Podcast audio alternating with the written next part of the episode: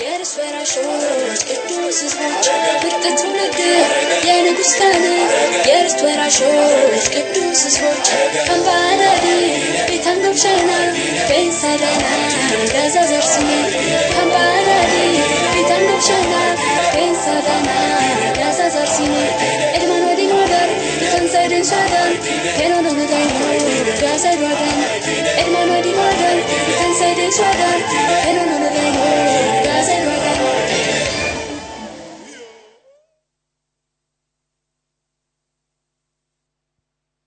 Líbilo se vám to?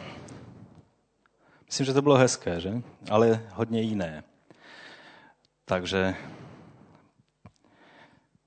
jsme jiní a či chvály jsou Bohu milejší? Ty naše nebo ty jejich?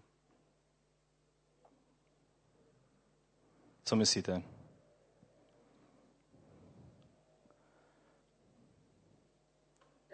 Které?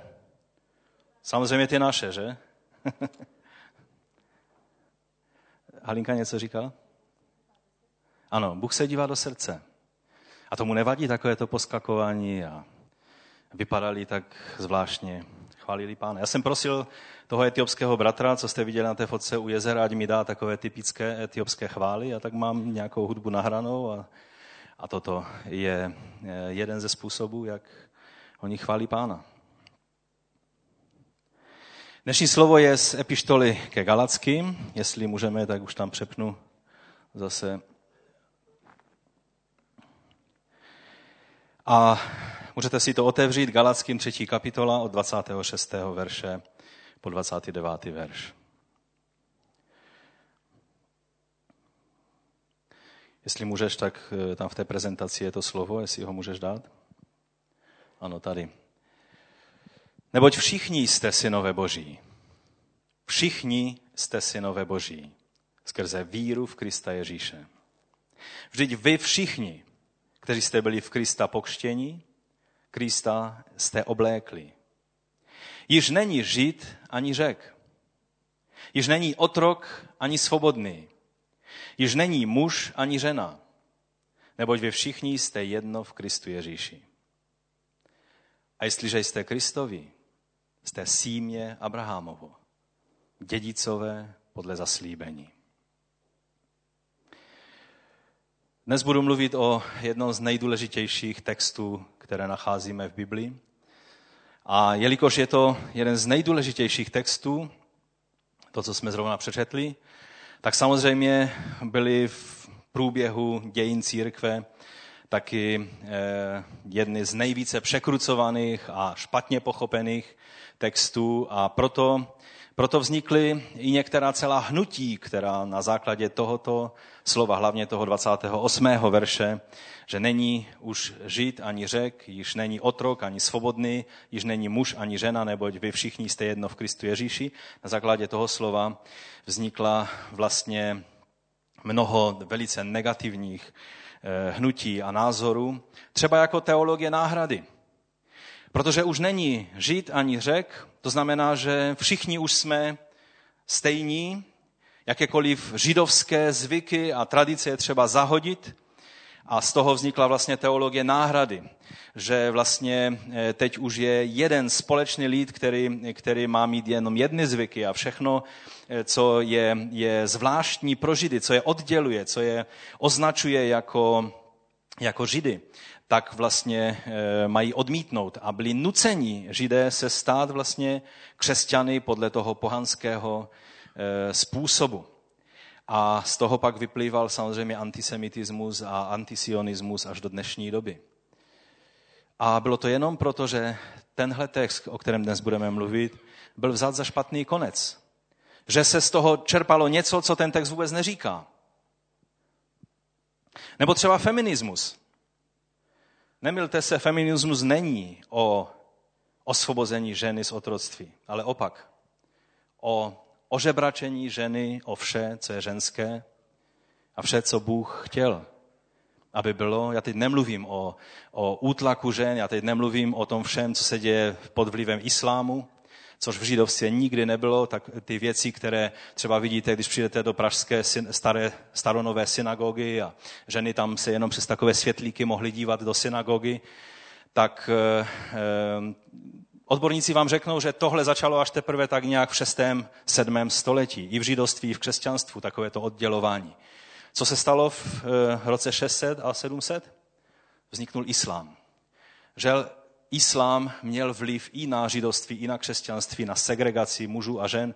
Když čtete nejnovější objevy v Izraeli a vůbec o, o synagogách, jak vypadaly v prvním století, tam o oddělení mužů a žen od sebe nebyla řeč.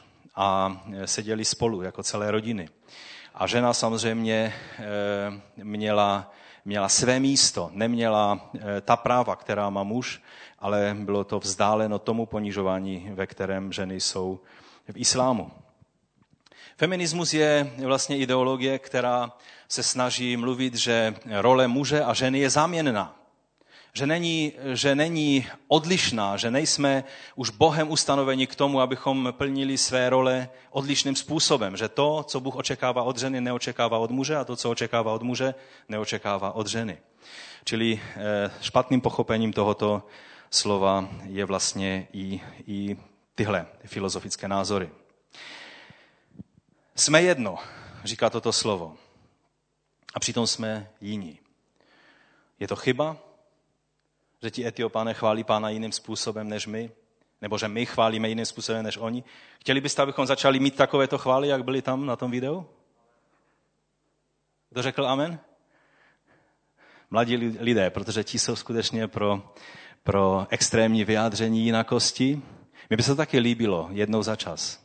Ale když by to mělo být prostředí, ve kterém bych vyrůstal, tak bych se cítil jako Afričan, ne jako člověk ze Slezska. A takže je to chyba, nebo to tak má být, že jsme jiní? A to je právě ta dnešní otázka, o které chci mluvit. A na závěr pochopíte, že to vše velice souvisí s naším tématem koinoní, to znamená společenství božího lidu, a že to velice souvisí se společenstvím Božího lidu jako celek, s církví Kristovo jako celek, ale taky i s menším společenstvím, kdy lidé žijí v menších celcích jako, jako rodinkách, skupinkách. A já jsem velice vděčný pánu za eh, bratra Indru, když eh, tady nas, eh, nanesl to téma, takový skvělý biblický úvod, vnesl do toho tématu a já se budu snažit v tom tématu volně pokračovat ještě i do budoucna. I to dnešní slovo je součástí této série. Takže v tom našem textu jsou tři protichudné dvojice. Židé a řekové, to jsou jakoby dva okraje všech možných národů, které jsou mezi tím. A druhá dvojice jsou otrocí a svobodní lidé. A třetí dvojice jsou muži a ženy. Jsou to tři dvojice, které jsou jakoby protichůdné, stojí proti sobě. Když vidíme srovnanou různost, eh, jak se nám zdá, že to slovo to dělá, že už eh, jakoby eh, odnáší nebo, nebo ruší rozdíl mezi Židy a řeky, tak si možná říkáme, no tak na čase.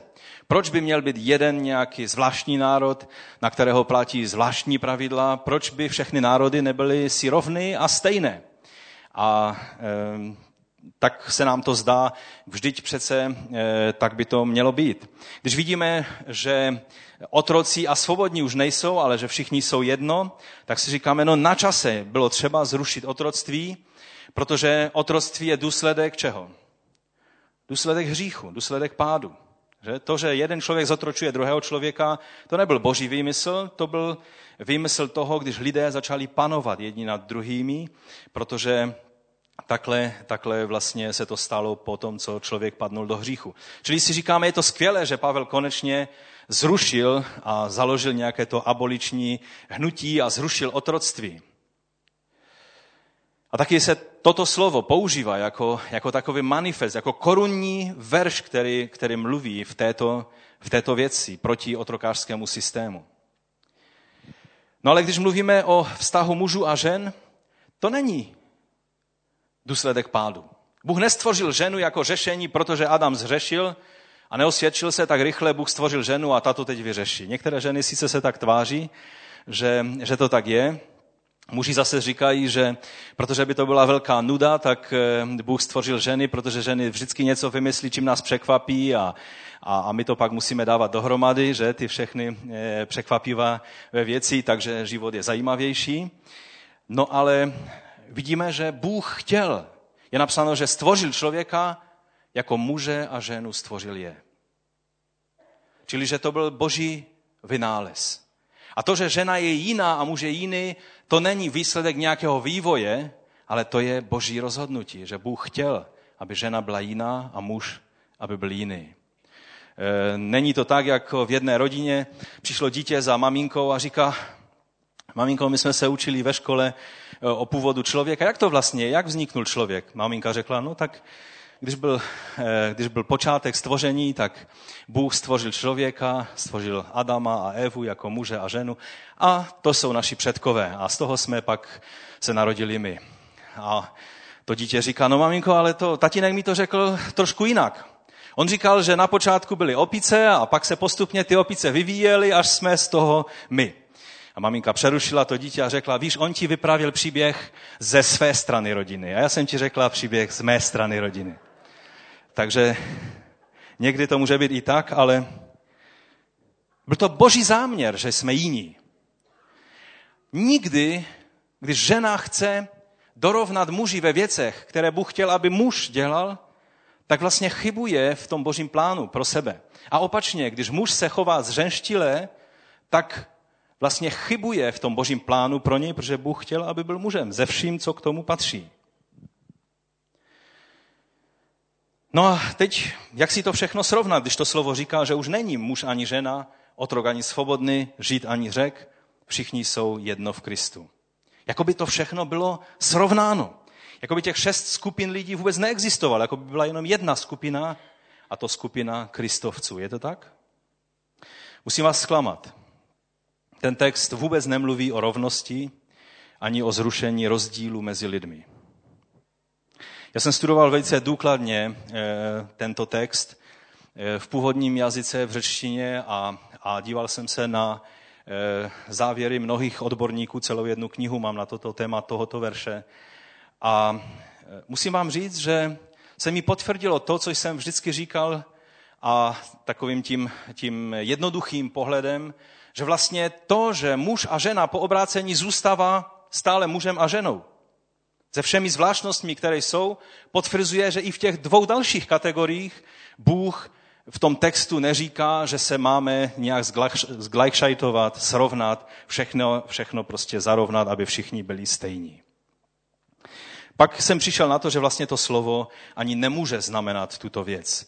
Že tady v tom textu nemůže jít o rovnoprávnost se srovnání Nejde tady o to, aby, abychom ukazovali, že eh, všechny ty skupiny jsou si rovné ve všem, čeho se týkají. Tento biblický text tuto věc vůbec neřeší. Co tedy ten text oznamuje? Co nám apoštol Pavel v tomto slovu říká? To je to, co chci v tom kratičkém čase, který máme, eh, chci vám ukázat a věřím, že to bude požehnání pro nás. Takže za prvé, všichni jste, tam je řečeno, všichni jste synové boží. Všichni jste synové boží. Je to podle eh, překladu eh, českého studijního překladu, protože on je velice přesný. A třeba Biblic, eh, teda Bible 21. století tam má všichni jste dítky božími nebo dětmi, dětmi božími. Je to správný překlad? Musím vám říct, že ne. Velice často moderní Bible používají tam, kde jsou synové, tak používají děti. Kde jsou mužové, tak se používá lidé, eh, nebo muži a ženy.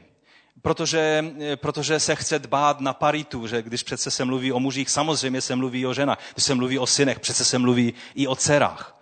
Já vám chci říct, že ne. Bible velice často ví, proč mluví třeba o synech. Tady v tomto konkrétním textu je důležité, že je tam napsáno, že jste synové Boží skrze víru v Krista, v Kristu Ježíši. A proto jsem vybral tento překlad, protože je přesný. Všichni jsme synové Boží. Všichni jste synové Boží skrze víru v Kristu Ježíši. Vždyť vy všichni, kteří jste byli v Krista pokštění, Krista jste oblékli. Před Kristem toto zaslíbení, které bylo dáno Abrahamovi, platilo pro jeden národ. Platilo pro národ izraelský. Kdo se chtěl stát dědicem Abrahamovým, tak se musel stát součástí Izraele jako národa, že? Byly k tomu přesně dána pravidla. Samozřejmě se musel obřezat a stát se součástí národa izraelského.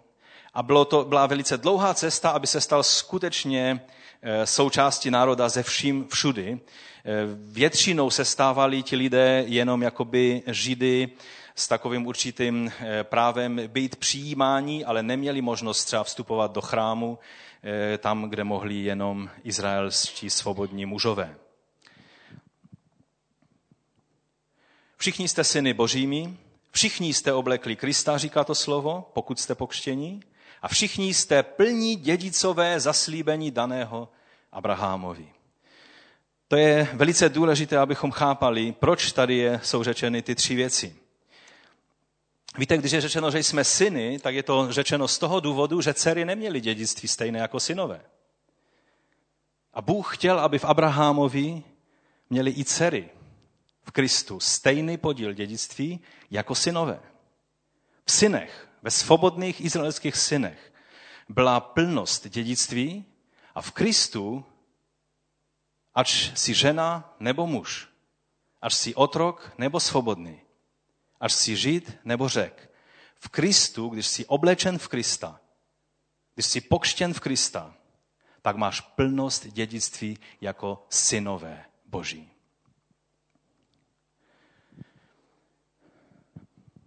Korinských je napsáno, neboť jako tělo je jedno, ač má mnoho údů, a všechny údy jednoho těla, ačkoliv jejich mnoho jsou jedno tělo, tak i Kristus.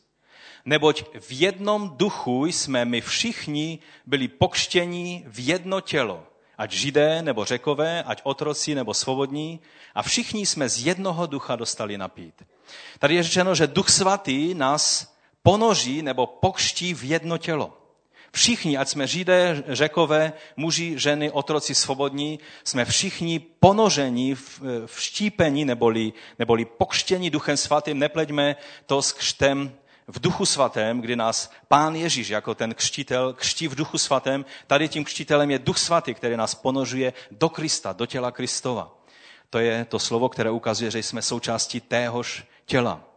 Efeským 3. kapitola od 5. verše řečeno, které v jiných pokoleních nebylo lidem oznámeno tak, jak to nyní bylo duchem zjeveno jeho svatým apoštolům a prorokům, že totiž pohané jsou spoludědicové a údy téhož těla. Spoluúčastníci toho zaslíbení v Kristu Ježíši skrze evangelium. Jakého zaslíbení? Čeho jsou spolu dědicové pohané? Když jsou údy téhož těla, do kterého byli pokštěni Duchem Svatým. Koloským 3.11 říká, potom už není řed a žít, obřízka a neobřízka, barbar, skyta, otrok a svobodný, ale všechno a ve všem Kristus. Takže když jsme v Kristu ponožení skrze Ducha Svatého, skrze znovu zrození, když jsme pokštění vlastně i ve křtu ve vodě, já bych vám chtěl říct, že někdy bereme křest ve vodě jako jenom pouhý symbol. Ale já vám musím říct, že první křesťané to takhle nechápali. Křest má velice integrální součást, je velice integrální součástí Božího plánu spásy. První křesťané zdůrazňovali to, že jsme oblečeni v Krista tím, že když člověk vycházel z vody po pokštění, tak mu dávali stejně jako když žít, který šel do chrámu a prošel mikve, čili tou očistnou koupelí, tak si oblékal čisté roucho, bílé, skvostně bílé roucho, čisté roucho a stejně tak i první křtěnci. My to často děláme tak, že bílé roucha si oblékají křtěnci, když jdou do vody. Ale první křesťané to dělali tak, že všli do vody, co měli na sobě a potom jim dávali bílá roucha, protože to, byla, to bylo vyjádření toho, že oblékli čistotu Krista na sebe v novotě života, kterou dává Kristus. Takže křest je velice důležitý a je vlastně tím, co nám, co nám ukazuje, že máme dědictví v Abrahamovi, i když nejsme eh, svobodným mužem židovské národnosti, protože ti měli přímý přístup do chrámu a ti měli možnost studovat Tóru. Čili o jaké to zaslíbení Abrahamovo se jedná? Co vlastně máme získat? Samozřejmě zde nemluvíme o zemi kanánské, protože ta patří fyzickým potomkům Abrahama, Izraeli podle těla. Mnozí, a právě to souviselo s teologií záměny, že teď už vlastně Židé nemají tady co dělat. Jsou nějak nadbyteční tak trošku, protože teď je tady církev, která je tím novým Izraelem. Já musím říct, že takhle to není. A vlastně nepochopení toho slova, o kterém dnes mluvíme, lidi eh, nebo křesťany přivedlo k takovýmto závěrům. Čili není to, není to, že já přijedu do Izraela a řeknu, tak já v Kristu, tady mám taky někde svoji parcelu, tak mi ji rychle přidělte. To nemohu udělat. Jako žít podle těla mohu přijet do Izraele a mohu zažádat do občanství a dostanu ho. Ale e, samozřejmě v tom není to dědictví, o kterém apoštol Pavel tady mluví. Galackým 3, 14 a 16.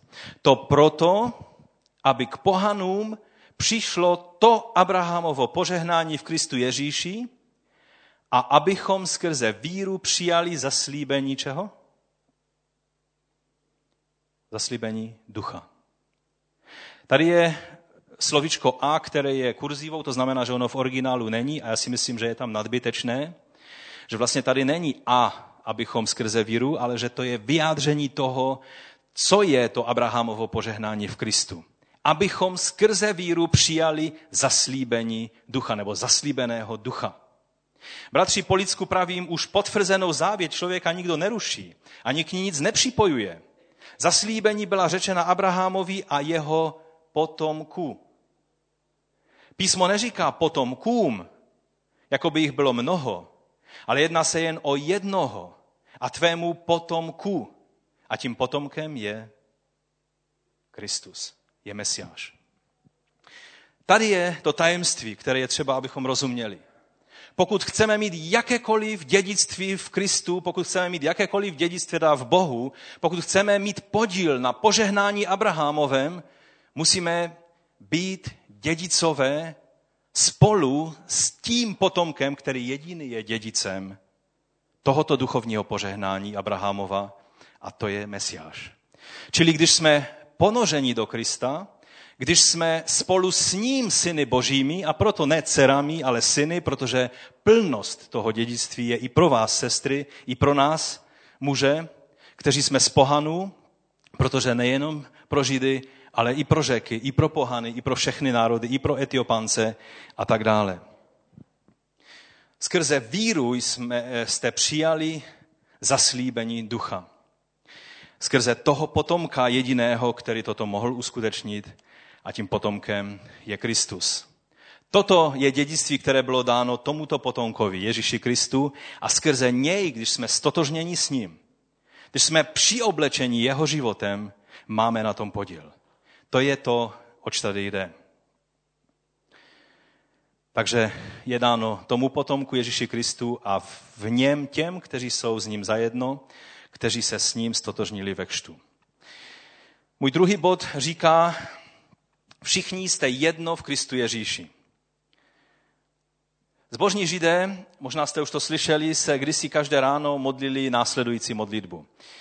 Eh, buď oslaven, pane Bože náš, králi všeho míra, za to, že jsi mě nestvořil pohanem, a zase požehnán buď, pane Bože všeho míra, za to, že jsi mě neučinil ženou. A třetí modlitba byla požehnán buď, pane Bože všeho míra, za to, že jsi mě neučinil otrokem. Toto jsou tři modlitby, které se svobodní židovští mužové modlili každé ráno. Žena se mohla modlit pouze takovou modlitbu, požehnán buď pane Bože všeho míra, za to, že jsi mě stvořil podle své vůle. Víte, někdy, někdy to parodujeme a zesměšňujeme e, tuto modlitbu a nerozumíme, proč by se Co, co v tom bylo, proč se za to modlili? Proč se takovýmto způsobem modlili? Ale já vám musím říct, že v tom nebyla nějaká zlomyslnost. Víte, co v tom bylo vyjádřeno? Byla v tom vyjádřena vděčnost za to, že mě Bůh stvořil člověkem, který má přístup ke studiu Tóry. Že můžu být poctěn tím, že svaté Boží slovo můžu studovat, mohu ho přijímat do svého života. Protože ani pohané to ne, pohanům to nebylo dovoleno, ani otrokům to nebylo dovoleno, ani ženám to nebylo umožněno. Toto byla výsada židovských svobodných mužů. A proto oni děkovali z vděčnosti, že se jim dostalo té výsady, že můžou být muži a že můžou studovat Tóru a můžou předstupovat do Boží přítomnosti v chrámu eh, při obětech. A teď, když tento zbožný žid vyjadřoval radost z toho, že, že, že má přístup k těmto věcem, tak vidíme, že apoštol Pavel, když mluví o těchto třech vlastně dvojicích, tak se dotýká přesně těchto věcí. Dotýká se žid nebo řek, čili děkuji ti, že jsi mě nestvořil pohanem, a on říká, ať žid nebo pohan v Kristu má přístup k božímu trůnu milosti. Ať otrok nebo svobodný, děkuji ti, že jsi mě nestvořil otrokem, ať jsi otrokem nebo jsi svobodným člověkem, máš přístup před boží trůn milosti. Ať jsi muž nebo žena, díky pane, že jsi mě nestvořil ženou, protože bych neměl možnost studovat tvé svaté slovo. Ať jsi muž nebo žena, máš přímý přístup k božímu trůnu milosti. To bylo tajemství nového zákona, které bylo prohlašováno prorokem Jeremiášem a Izajášem. Novou smlouvu vepíši do vašich srdcí. Nikdo nebude poučovat svého druha, ale bude vyučovan Bohem samotným. Bude mít zákon ve svém srdci. To bylo to, co zaslíbil prorok Joel, když mluvil a přijde den, že vylejí svého ducha na koho? Na židovské svobodné muže? Vaši synové a dcery, starci, na všeliké tělo vylej svého ducha. Už to nebudou jenom kněži, kteří mají přístup před Boží trůn, ale bude to všeliké tělo, bude to každý člověk. A tohle je nová smlouva. Tohle je dědictví Abrahamovo, že ducha, který byl vyhraněn jenom pro určité, velice jasně definované, pomazané muže starého zákona, tak najednou Duch Svatý je dávan jako dědictví Abrahamovo každému věřícímu. Já si myslím, kdybych teď skončil, tak už máme s čím jít a radovat se z toho, čím nás Bůh žehná, že máme přístup k tomu, k čemu bychom bez Krista neměli vůbec přístup. Takže Pavel tady oznamuje, že v Kristu už není žít ani pohan, ale Bůh vidí jenom jednoho, dokonalého Žida Ježíše Krista, Mesiáše. Už není otrok ani svobodný, ale je to svobodný syn Boží. Není to otrok, ale je to syn, dědic plnosti Ježíš Kristus. Už není muž ani žena, ale jen svobodný židovský muž Kristus. Proto jsme syny, ať jsme ženy nebo muži, jsme syny božími v Ježíši Kristu. Proto je to tak důležité. Galackým 4, 6 eh, říká, a protože jste synové, vyslal Bůh ducha svého syna do našich srdcí, ducha, který volá Abba Otče. Takže už nejsi otrok, ale syn. A když syn, tedy i dědic skrze Boha.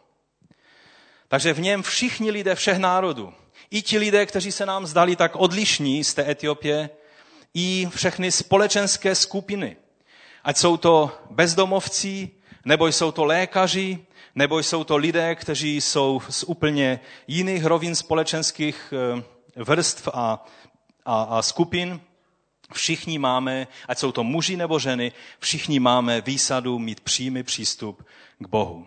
Bůh přijímá v Kristu všechny a dává zaslíbení Otcovo, a to je Duch Svatý, který je vylít na všeliké tělo. Víte, někdy si říkáme, no, jasné, teď přece to jsem já, takže mě Bůh musí dát Ducha Svatého. Takhle jsme si zvykli na to.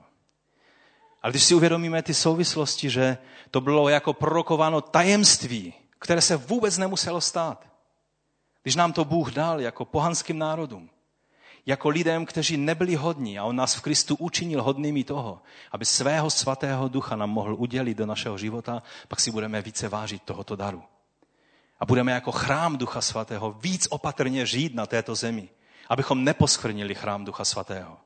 Když on se rozhodnul, že ze svojí svatou přítomnosti bude spočívat na tvém a mém životě. Amen? Takže to, že jsme jedno v Kristu, nás přivádí ne k tomu, že jsme nějací rovnostářství, že každý máme, máme mít všechno stejné a všeho stejně a tak dále, ale to, že jsme jedno v Kristu, nás přivádí ke třem věcem. Za prvé, nedává nám to místo pro žádné vychloubání. Pocity nadřazenosti jsou nepřípustné, ale taky na druhé straně pocity méněcenosti jsou nepřípustné. Neexistují křesťané s komplexem méněcenosti. Halo? Byste se doteď nezbudili, už byste se měli zbudit teď. Neexistuje možnost, aby křesťan měl komplex méněcenosti. Protože ví, za jak velkou cenu byl vykoupen a jak velké zaslíbení bylo dáno do jeho života. Ale taky není možnost se cítit nadřazený. No, to, že Bůh žehná mě, to je v pořádku. Ale jak může tam tu sestru nebo toho bratra, když oni žijí tak nebo onak, Bůh žehnat? My jsme taková spořádaná rodina, ale podívej se tam na ty. Není místa pro nadřazenost, ani pro méněcenost, ani žádné vychloubání, ani žádné zoufání, protože jsme jedno v Kristu. Jsme součástí té nejvelkolepější rodiny, která existuje pod sluncem. Protože jsme jedno, máme zachovávat jednotu ducha. To je druhá věc, která z toho vyplývá. Má to být demonstrace před světem toho, že Kristus je pán. Svět nemá jinou možnost poznat Krista jako toho, který vládne tomuto světu jen skrze to, že já se cítím jedno i s tím křesťanem dole, kteří se scházejí na té jiné ulici, třeba na Fridecké, že? Nebo na jiném konci, nebo v Etiopii, kde mnohé věci byly úplně jinak. I teologicky jsme mohli mít debaty a přišli bychom na to, že jsme, že rozumíme mnohým věcem dost jinak. Řešíme úplně jiné problémy. Například teď se tam obrácí a je těsně před křtem jeden šejk, velice vlivná osobnost, který, a mají s ním bratři takovou, takový trošku maličký problém. Protože ona má 12 manželek a 72 dětí. No a to je velká rodina. Co byste udělali s těmi jeho manželkami? Já jsem najednou začal, můj mozek začal šrotit a říkám si, jak bych to řešil. A, a teď říkám, a to už jako máte takové lidi, kteří měli čtyři manželky, protože islám dovoluje jenom čtyři ženy, že? Jo, samozřejmě máme. No a co s nima děláte? A teď jsem rychle přemýšlel, co bych já udělal. No a oni řekli, no tak vyučujeme ho, aby byl věrný svým čtyř manželkám a aby se dobře staral o rodinu. Propustit je nemůže, protože by je vystavil na veliké ponížení a učinil by z nich prostitutky a žebráčky.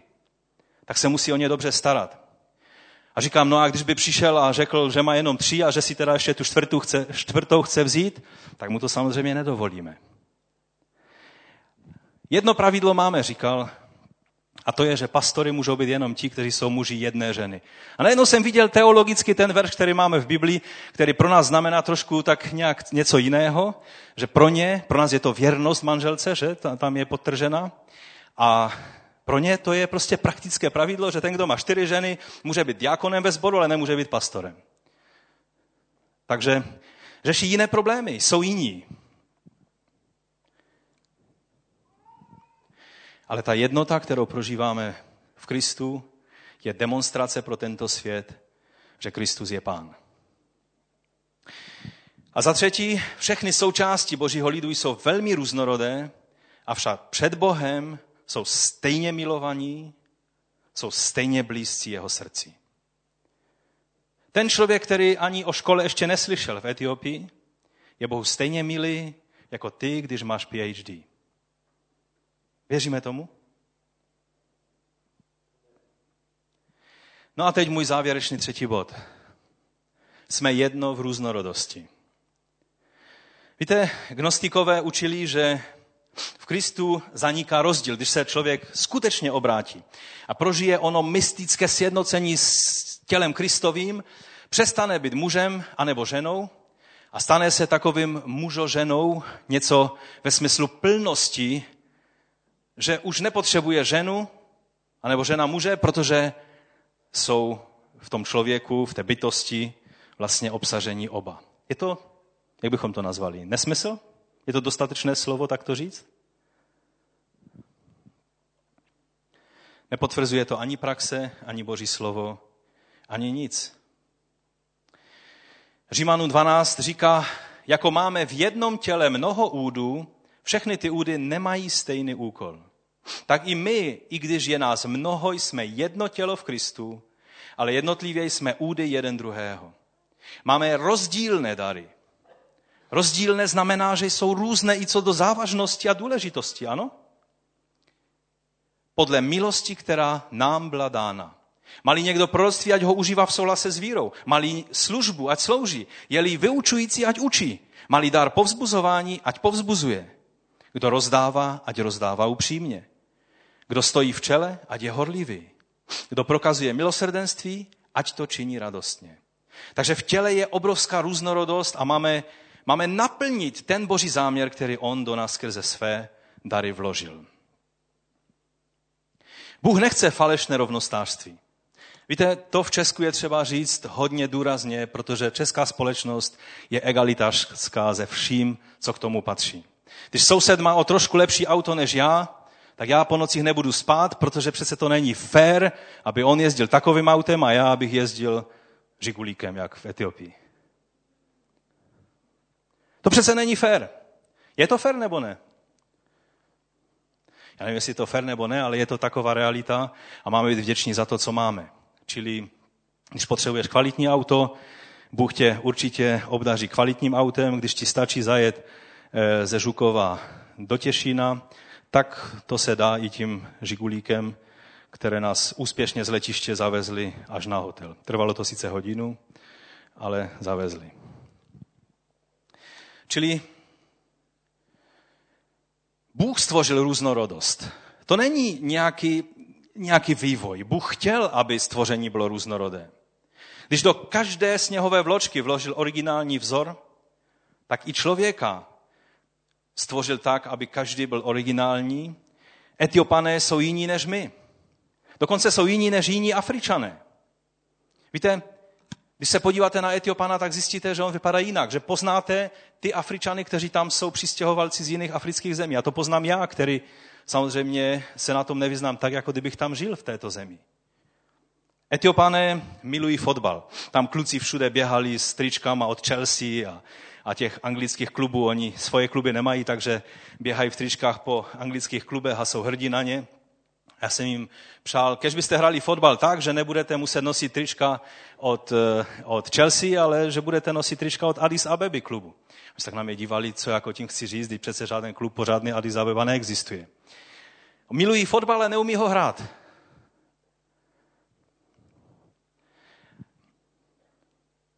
Oni, když by měli být ve sprintu na 100 metrů, tak Etiopan by nebyl moc dobrý v tomto.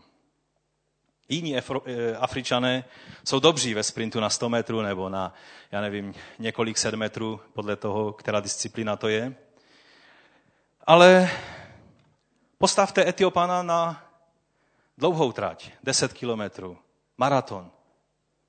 Tam jsou Etiopané dobří.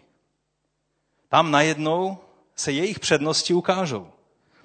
Když se řekne maraton, tak v dnešní době Haile Geber Selassie 27 rekordů na různých délkách, nejen v maratonu, ale na různých 10 kilometrů a tak dále. Etiopan, jeden Etiopan. Když byste se podívali na ty žebříčky, tak jich tam je více. Proč to říkám? Různorodost národů, lidí, různých lidí i v rámci jednoho národa, že někdo je lepší v tom a druhý zase v onom a někdo není dobrý v ničem, to je normální. To je normální. Ten, který není dobrý v jedné věci, má se snažit najít boží obdarování, v čem on je obdarován, aby v tom mohl růst A já věřím, že skutečně Bůh chce, aby různorodost se projevovala co nejvíce. Víte, rozdíl mezi Židy a řeky, jsou to dány jako dva protipóly, tak eh, já věřím, že je to boží věc a že křesťané udělali chybu, když nutili Židy vzdát se svého židovství. Podle eh, jednoho velice skvělého autora mesiánského jsem četl jeho knihu a on tam píše velice zajímavou věc. On říká, že tím, když chceme ukázat jednotu Židů a Řeků v Kristu, právě naopak je důležité podtrhnout tu různorodost. Když žít se všemi svými židovskými zvyky, ze svojí obřízkou, svátky a s tím vším, co jsou znaky vlastně toho, že je ve smlouvě s Bohem jako dobrý Izraelec, přijde a v Kristu obejme řeka, který je pohan jak poleno, který nedodržuje nic z těchto ustanovení, a oni se cítí jedno v Kristu, v Mesiáši. V tom je vidět jednota. Když ten řek z toho Žida udělá stejného pohana podle vzezření, podle zvyku, podle všeho a řekne haleluja, jsme jedno v Kristu, je v tom vidět jednota nebo ne? Myslím si, že ten Mark Kincer má velikou pravdu. Právě v tom, jak jsme jiní a přesto cítíme jednotu, v tom je jednota demonstrována. Když by jednota byla v tom, že buď já donutím toho Žida, aby se stal jako já, anebo Žid donutí mě, abych se stal jako on, v tom není jednota. To přesně dělala církev v době, kdy vlastně úplně mesiánské hnutí v prvních třech stoletích bylo potlačeno. Já myslím, že v tom, co ten autor Mark Kinzer píše, že je obrovská, je veliká moudrost. Že to smíření v Kristu a vlastně jednota, nebo to, že jsme jedno v Kristu, je právě eh, viditelná skrze tu různorodost. A když by nebyla ta různorodost, byla by neviditelná. Takže svědectvím je to, když jsem byl v Tel Avivu a Avi Mizrache stál pod jedním modlitevním šálem s arabským pastorem a společně se modlili a žehnali tomu zhromáždění, v tom byla vidět Kristova jednota. Amen. A když bychom nevěděli, že to je Žid a to Arab, tak bychom si řekli, no dva bratři se modlí. Amen, haleluja. Ale demonstrace té nádherné jednoty, která v Kristu byla v tom, že byli odlišní a přesto v lásce Kristově spojení. No a stejně tak i různorodost sociální je prostě realita. Já neříkám, že je to boží vymysl. To, že někdo je chudý a někdo bohatý, není boží vymysl. Je to prostě realita dnešního světa. V Etiopii byli lidé, někteří až nechutně bohatí, a druzí lidé chudí tak, že třeba jsem viděl lidi, kteří prodávali něco na ulici a kousíček od té ulice byl takový písčitý svah a v tom svahu měli vyhrabanou díru a tam bydleli. Neměli nic, než těch pár věcí, co chtěli prodat. Já jsem mluvil s etiopskými bratřími a říkám, že to vidím jako dost velký problém, že vlastně ti lidé z vesnice touží potom, aby byli ve městě a oni vlastně přicházejí z toho celkem normálního venkova, kde mají svůj dobytek, kde mají svého oslíka, kde mají svůj chatrč. Přicházejí do města a nemají nic. Sedí na ulici, žebrají, jejich děti se snaží něco dostat z turistů, něco z bohatých Etiopanů a žijou v obrovském ponížení. A to je vlastně samozřejmě e, chyba toho, že oni touží být stejní jako ti lidé ve městě, kteří mají peníze. A to, to napětí, které v tom je vidět, je vlastně vidět v každé společnosti a i když jsme tak dost rovnostářská společnost, přesto jsou lidé víc bohatí mezi námi a méně bohatí. Je to tak? Je to prostě realita, je to normální. Samozřejmě otrokářství, o kterém se tam mluví, je špatné, ale Pavel nemluví v tom verši nebo v tom textu o zrušení otrokářství. On tam vůbec tuto věc neřeší. On mluví, ať si otrok, nebo jsi pánem, který má otroky, v Kristu jste jedno a to vnáší novou realitu do vašich životů. Jiná místa v Novém zákoně o tom mluví. Když napomíná eh, toho majitele, eh, Pavel napomíná, nebo Jan napomíná eh, majitele toho otroka a říká, to je tvůj bratr v Kristu, jednej s ním jako s bratrem. To, jsou, to je ta nová dynamika, která do toho vnesla. To nebylo, že on řekl, protože je v Kristu, tak ty musíš už teď ho propustit. To je jako byste přišli za křesťanskými podnikateli a řekli, všechny zaměstnance musíš, musíš propustit a rozdat svoji firmu těm zaměstnancům, protože oni jsou tví bratři v Kristu. Vztahy, když někdo je komu čest, tomu čest. Když někdo je lékař a já jsem pacient, to dává určitou dynamiku do našeho vztahu. A to, když je to bratr v Kristu, o to více budu snažit dodržovat a tu svoji roli plnit pečlivě. A ne, bráško, konečně, že tě mám, víš, já do lékaři moc nechodím, ale teď konečně ty mě dáš do pořádku. A budeme jednat s ním ne podle toho, jak je správné, protože teď přece jsme jedno v Kristu.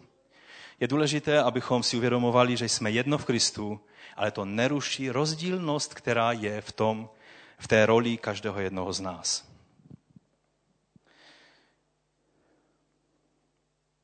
Takže společenské rozdíly mezi lidmi jsou normální. Jsou lidé bohatší než já a je to tak OK. Ano? Jsou lidé vzdělanější než já a je to v pořádku, ne? Ano? Jsou lidé urozenější než já a taky je to v pořádku. Jsou lidé s větším IQ než mám já. Je to v pořádku? Bože, proč? Je to v pořádku.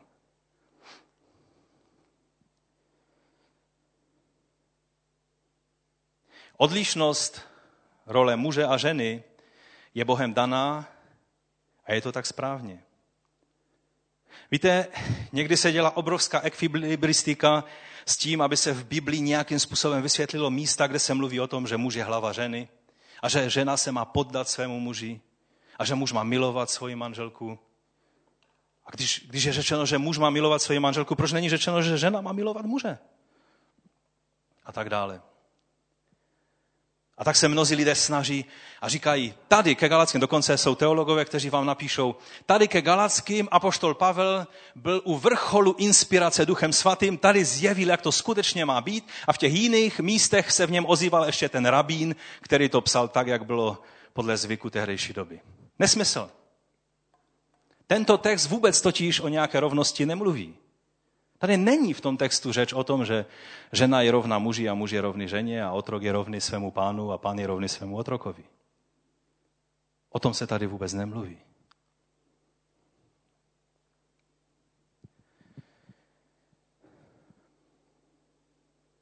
V Kristu je žena, věřím, víc ženou než mimo Krista.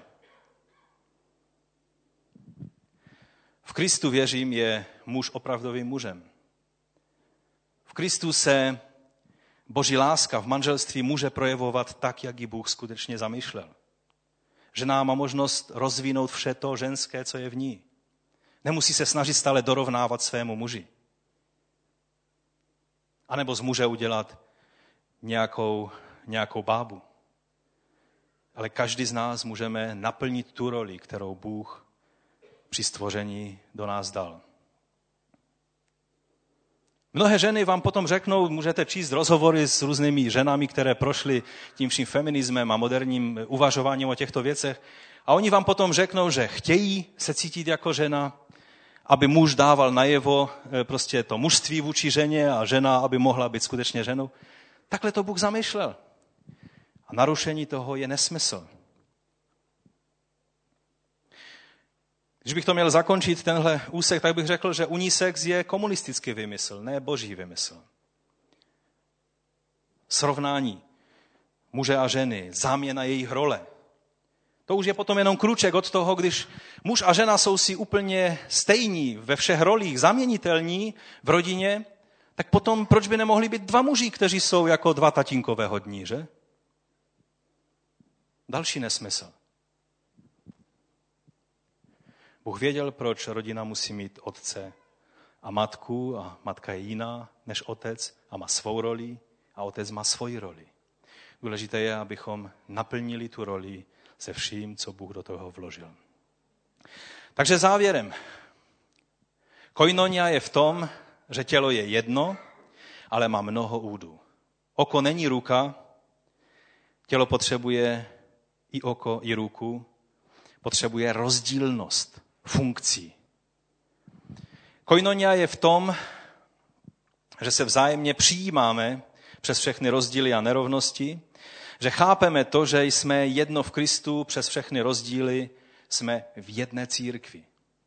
I když si řekneš, ten zbor se mi nelíbí, jdu do jiného zboru, tam je to lepší, stále si součástí téže církve. Řekneš, ale já odejdu úplně z apoštolské církve, já půjdu do jiné církve, tam to bude úplně lepší. A si v jakékoliv jiné církvi, pokud je to církev biblická a hlasají Krista, pak si stále v téže církvi. Jsme součástí téhož těla Kristova. Ale koinonia je také v tom, že i když jsme v jedné obecné církvi, jsme rozčleněni do menších skupinek, společenství, zhromáždění, kde má možnost být vyjádřena různorodost těla Kristova. Takže závěrem, když sestry mají svoji skupinku, je to OK nebo ne? Je to v pořádku? Bratři, schválíme jim to? Když mají sestry svoji skupinku, bratři, co kdyby měli muži svoji skupinku? Tak to je dobré, děkuji. Když mladí mají své aktivity, které my postarší už moc nerozumíme, je to OK nebo ne? Ano? Když by křesťané založili skupinku, kde vstup bude z IQ 160 a výše, V posledním měření mě naměřili nějakých 136, takže se tam nevejdu, takže budu si říkat, to není fér, zrušit. Je to v pořádku nebo ne?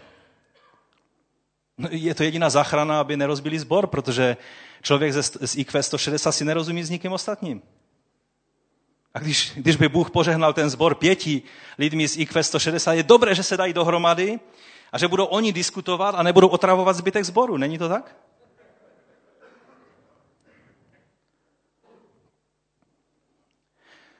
Je v pořádku, když existuje skupinka pro bezdomovce? Když bych teda přeskočil na druhou stranu? Je to nejenom v pořádku, je to i dost praktická věc. Kdysi, když eh, se více bezdomovci scházeli u nás, tak jsme udělali, Manfred poskytnul prostory a byla možnost, aby se mohli okoupat, dočista obléct, najíst a pak mít 15-minutové vyučování. Je to fér? Je to správné?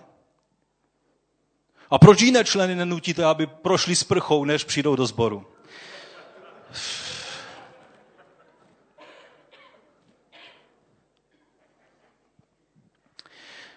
Víte, různorodost a to, že ne každý jsme měli stejné štěstí. Někdy je to jenom o tom, že, že některá rodina prostě střádala třeba po generace něco a jiná rodina nestřádala, ale užívala si. A tak, tak ten výsledek v tom určitém bodě je, je jiný. A nebo jedné rodině se méně dařila, druhé více. A v těle Kristovém ty věci jsou prostě normální. Není to něco, na co budeme žárlit, budeme mít nějaké řevnivosti, budeme bojovat a prožívat všelijaké napětí z toho důvodu. V tom je nádhera být jedno v Kristu a přitom tak odlišní, jako jsme etiopané a my. Povstaňme k modlitbě.